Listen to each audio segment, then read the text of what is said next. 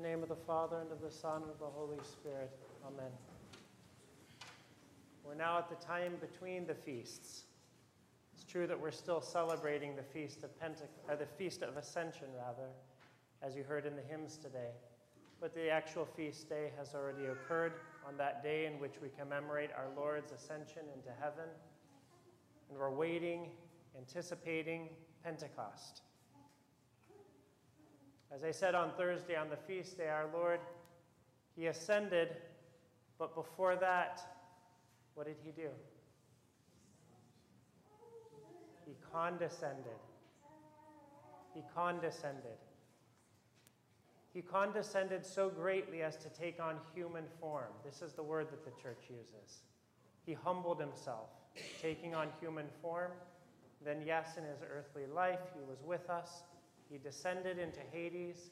He was resurrected from Hades and ascended into heaven. Can you imagine what it would be like for the apostles right now? Their Lord and Savior gone from them the only time that was worse for them were those few days between his crucifixion and his resurrection, which are hard to imagine. But then he's resurrected. And they didn't even fully realize that until his resurrection, as we know so clearly. And for 40 days, he was with them, he saw them, he ministered to his people, to the disciples and then he ascended in glory. And the, the apostles, they were left alone without the one that they had been following for all these many years, leaderless as it were, at least in their own human way of thinking. Because their Savior, who they had walked with, they had eaten with, they had been with every day for years, was gone. It's hard to imagine how completely disorienting. I mean, that's, that word is, is too small of a word for what they were experiencing. We uh, echo this in the prayers that we say in the church, because as we know, we've been saying for 40 days instead of the Trisagion prayers, we say, Christ is risen from the dead by death, trampling down upon death, and to those in the tombs he has granted life. We said that for 40 days and then those words are suddenly gone. And who of us does not feel a little bit of heartache when the final Christ is risen is sung? And we're no longer using that within our prayer life, within the worship services. And yet we haven't added back the prayer that we say to the Holy Spirit all year long at the beginning of our prayers. Every time we pray, we say, Heavenly King, Comforter, the Spirit of truth. Those prayers aren't with us yet because the Holy Spirit has not descended upon us. And so we, even in our prayers, are experiencing a little bit of that limbo, if you will, between these two great feasts of Pascha and of Pentecost. Those 10 days must have been like an eternity for the apostles. And it turned them greatly towards prayer, undoubtedly. Undoubtedly, greatly towards prayer. We learn two things from the apostles' experience. One is that there will be times when we feel orphaned. It's one of the words that appears again and again in the hymns around ascension, is about feeling orphaned. The other that we, will, that we learn from them is that a right faith is necessary to receive the Holy Spirit. Because there were so many people that traveled with Christ, there were throngs of people, as we hear in the stories of Zacchaeus, where there were so many people that he couldn't even see Christ so many people with Christ, and yet on Pentecost, it was only a few that were there that received the Holy Spirit, far fewer than those that were traveling with Christ. So, a right faith is essential for us to be able to receive the Holy Spirit. And the importance of the right faith is really uh, commemorated today, if you will. Because today we commemorate the fathers of the First Ecumenical Council.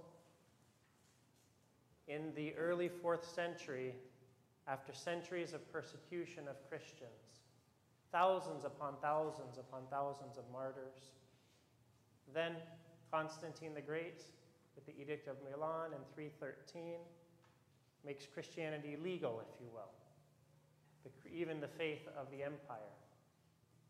And just two years later, the devil begins working in a man named Arius and works in him where he is fomenting so much schism and division within the church that the church in 318 has to get together to address this heresy that Arius has, has proposed. And this division within the church actually continues for decades after that.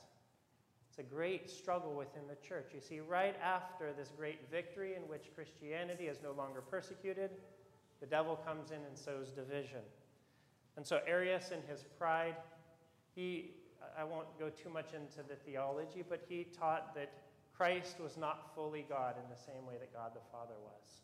That there was a time in which there was just God the Father.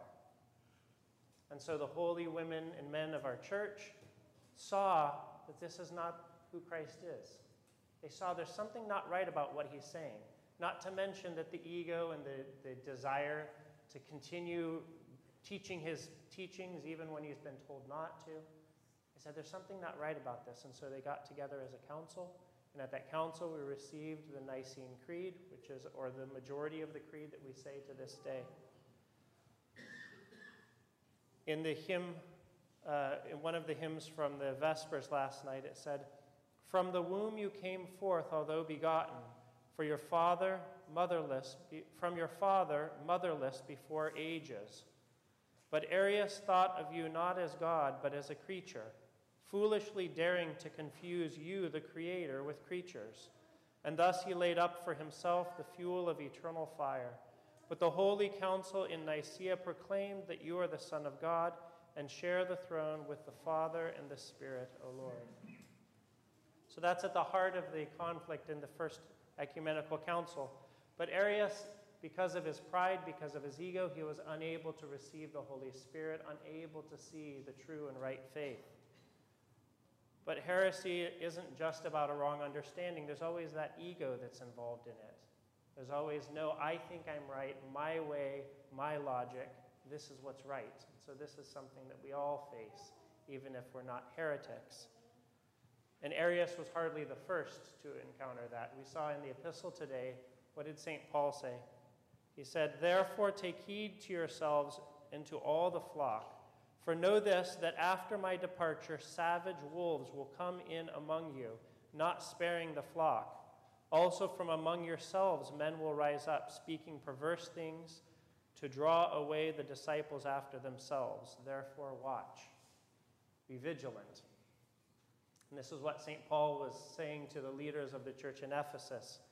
Because that ego, that desire to be right, to have our own ideas, is something that started in the very beginning of the church. There were Gnostics and Judaizers who were trying to draw people to them to make their own version of the faith. Note that it says, from among your own selves. The greatest danger to the church has always been from within the church. Not what's outside the church, but from within the church. And this continues to be something that we always need to be vigilant. Those words of St. Paul still ring true today. But in converse to those who are heretical, the right faith is what attracts the Holy Spirit. The right faith is what brings the Holy Spirit into our lives. As we see in the Holy Apostles, our Lord said in the Gospel of John, He said, If you love me, keep my commandments. And I will pray the Father, and he will give you another helper, that he may abide with you forever, the Spirit of truth, whom the world cannot receive, because it neither sees him nor knows him. But you know him, for he dwells with you and will be with you. He who has my commandments and keeps them is he who loves me, and he who loves me will be loved by my Father, and I will love him and manifest myself to him. You see, the keeping of the commandments this is our path towards a right faith. Our Lord gave us the commandments to show us the path which we are to follow down. And in doing this, this is what invites the Holy Spirit into our lives. In that same passage from the Gospel of John, our Lord says, I will not leave you orphans, I will come to you. And so, this is that second thing that we learn from the apostles. First, that a right faith brings the Holy Spirit to us. And secondly, that there will be times in which we'll experience being an orphan. Our Lord said this to the apostles, but then we see that they had a time, this, these 10 days here, of feeling like orphans. And that's why in the hymns of ascension, the hymnographers really get it the sense that the apostles were feeling inside of themselves. In one hymn it said, Lord, when your apostles saw you were being lifted up on the clouds, they were filled with sadness. They grieved, and with tearful laments they said to you, O Christ, the giver of life, Master, do not make orphans of us, your servants, whom you loved for pity's sake. You who are compassionate. But as you promised, send us your all Holy Spirit to guide and illumine our souls. The apostles experienced the loneliness of being an orphan. And who of us has not experienced that? Times of struggle in our life in which we might, in our weakness, say, Where is God? We might say to ourselves, Why this? We might say to ourselves, How can I get through this time? And so, in this, we can relate to the apostles very much. Feeling orphaned is just a part of our spiritual life. Why is this? Because, more broadly, the feeling of the weight of our spiritual struggles is what we're experiencing. We're feeling so very weighed down by our spiritual struggles. And this is a part of our spiritual growth. This is a part of how we draw closer to our Lord. Through these times, we draw nearer to God and we learn that we are dependent upon Him. We also learn patience, which is essential for the spiritual life. St. Paisios said, With a little patience one shows during difficult times, he can acquire divine grace. Christ has not shown us another way to salvation other than patience. Those are strong words. I'll say that again. Christ has not shown us another way to salvation other than patience. Christ has hung the salvation of all people on patience. Do you see what he said? Quote, He who endures to the end shall be saved. This is why he presents hardships and various trials, so that people will develop the virtue of patience because we need endurance. And endurance doesn't just come from having a life without struggles. Endurance comes through the struggles. That word patience, hypomone, has a sense of being under weight, under, I mean, under pain, that we are experiencing pain. We also learn in patience that we can join ourselves to Christ because Christ patiently endured the cross himself. And so we likewise, as we join him in enduring our own cross, and our cross is not the glorious cross of Christ, but our cross many times is the cross of still struggling with the same struggle that I've been struggling with for year after year after year, still confessing the same thing. This is our cross. This is our way in which, by taking up patience, by taking up patience, we join ourselves to Christ. You see, sometimes we think the only way to Christ is by getting rid of all of our passions and struggles. Not so. It's through those things. And our Lord, in His wisdom, will only allow the freedom of these things at the right time for our salvation. And so we patiently endure. And who among us doesn't have passions that we will deal with for our whole life? Our only hope is that it diminishes a little bit over time but God knows whether it ever will. So there's so much patience that is needed. Patience is how we build our trust in God. We say to our Lord, if this is what is still in my life, it must be for my salvation. Lord, help me. So it can be a way in which we build our trust in God. Many of you, as I look out at you, are those who have come to the Orthodox faith in your adulthood. And in becoming Orthodox, you may experience, and some of you who are newer to this, it's a long journey into Orthodoxy. I'm not even talking about the journey towards Christ, which they're parallel, but the journey into Orthodoxy, it takes years and years because there are so many things that we bring into our conversion things that we think are right or not right, or things that we think the Orthodox Church does that don't, they don't do. So it takes time, it takes years for us to enter into the faith. And for those of you who are born into the faith, I, undoubtedly, you've still had your conversion at some point.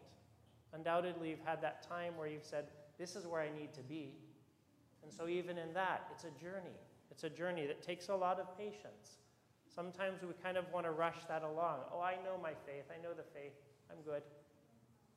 And then we encounter something that really struggles our faith, makes us struggle, makes us doubt. St. Paisios has many good words. I'll say one more passage from him. He says, Once upon a time, a man planted a grapevine, and even though the roots had not fully matured, he was expecting to produce grapes so that he could make plenty of wine, so that he could drink it, celebrate, and make merry. This is what you are doing too, he says to someone who asked him about a situation. You've planted a little vine and you want to drink wine right here and now. This is impossible. You cannot plant the grapevine today and expect to drink wine tomorrow. How many of us do this with our spiritual lives, our struggles that become so difficult? I just want this to be done, we say in our impatience. In a year's time, you'll be able to eat a few clusters of grapes. In two years, you may eat a basket full of grapes. And in five years, you will also drink wine. Likewise, if you want to enjoy spiritual fruit, you must struggle and be patient. Our Lord said this a lot more clearly. He said, By your patience, possess your souls. Very profound words. By your patience, possess your souls. What's the opposite of that? In our impatience, we actually lose our souls. Very profound words. Why is this? Because impatience is always a rejection of God's providence. It's always a rejection of God's providence. Because it says, this isn't how things should be. I shouldn't have to deal with this anymore. It's too hard. I want it done right now. And so we move away from God in our impatience. By your patience, possess your souls. So, whatever it is that you struggle with for patience, remember, it is in the struggle to patiently accept it. Even if it's an evil, horrible thing in your life, to accept, to say, This is. I know this is not easy, what I'm saying right now. So, mark my words, this is not easy. But in and through that, this is where we meet God. And in and through that, that's where we receive the Holy Spirit. And in and through that, we receive the Holy Spirit and we receive the grace of God to be able to endure whatever it is that we're bearing. As we approach Pentecost, let us remember that a right faith attracts the Holy Spirit and to know that there will be times in our lives when we will experience being orphans. But there's this closing hymn I'll offer for you. This is from the Orthros of Ascension. Leaving the things of earth upon the earth and surrendering to the earth things of ashes, come, let us come to our senses and raise our eyes and thoughts on high. Let us, O mortals, turn our gaze together with our senses up to the heavenly gates. Let us consider ourselves present at the Mount of Olives and gaze intently at the Redeemer who is riding upon a cloud. For the Lord has hastened up there to the heavens, and there the bountiful giver of gifts distributed gifts to the apostles, calling to them as a father and strengthening them. He guided them like sons and said to them, I am not separated from you. I am with you, and no one is against you.